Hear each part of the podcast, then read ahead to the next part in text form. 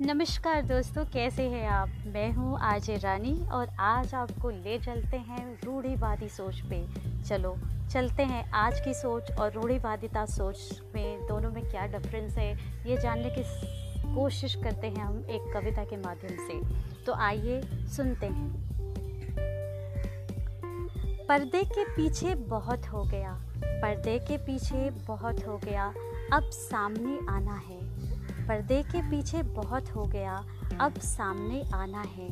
रूढ़िवादी विचारधारा को, रूढ़िवादी विचारधारा को लोगों के मन से हटाना है। बहुत सम्मान कर लिया लोगों का, बहुत सम्मान कर लिया लोगों का। अब स्वाभिमान से सबके वजूद को हिलाना है। जो खुद को ईश्वर समझ बैठे हैं जो खुद को ईश्वर समझ बैठे हैं, वापस उन्हें इंसान बनाना है। बहुत तौल लिया, ऊंच नीच, गोरा, काला रंग, रूप, अमीरी, गरीबी, जात, पात। अब इंसान को उसकी असली औकात दिखाना है। प्रश्न करते हो खुदा की बनाई मूर्त पर? प्रश्न करते हो खुदा की बनाई मूर्त पर? पर्दे के पीछे बहुत हो गया।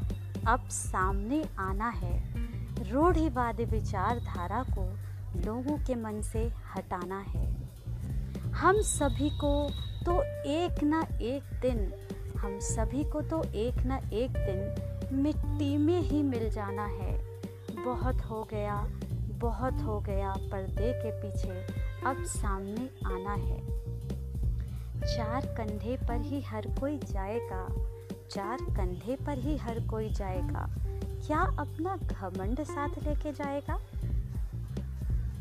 चार कंधे पर हर कोई जाएगा। क्या अपना घमंड भी साथ लेके जाएगा?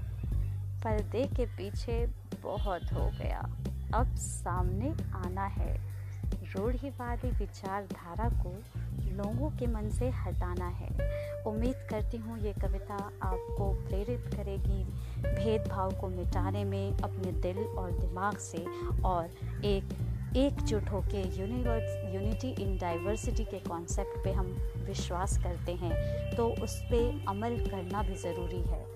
सिर्फ़ किताबों में पढ़ लेना ये एक सोच नहीं होती।